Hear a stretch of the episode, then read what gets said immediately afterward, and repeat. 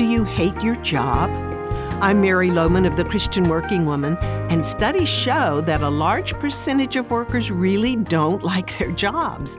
Maybe you hate it because it's boring or because the people you work with are difficult, or maybe you have an impossible boss.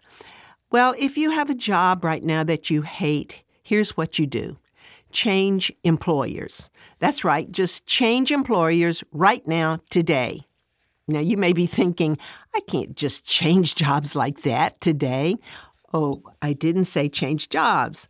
I said change employers.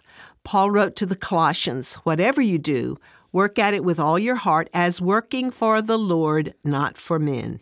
Did you realize you can change employers without changing jobs? Just say out loud, I no longer work for that company or that person. I have a new boss. I now work for the Lord. Just keep that thought in your mind all day long as you're working. Just keep telling yourself over and over this truth I report to Jesus. Therefore, I must be careful how I act and I need to watch my attitude because I report to Jesus. I don't care how tough your job is or how much you hate it.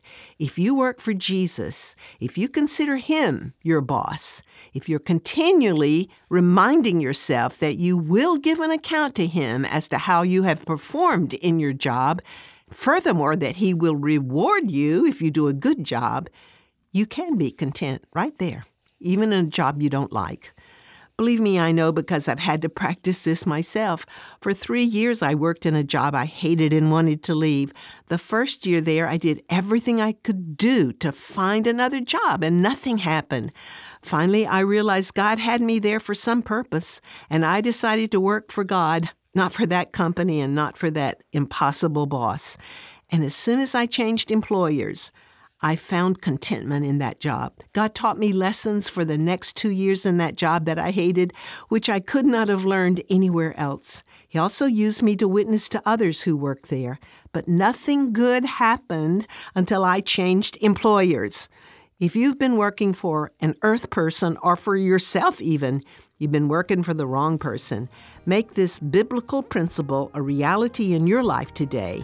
Just go to work for Jesus. I promise you can be content even in a job you don't like so much.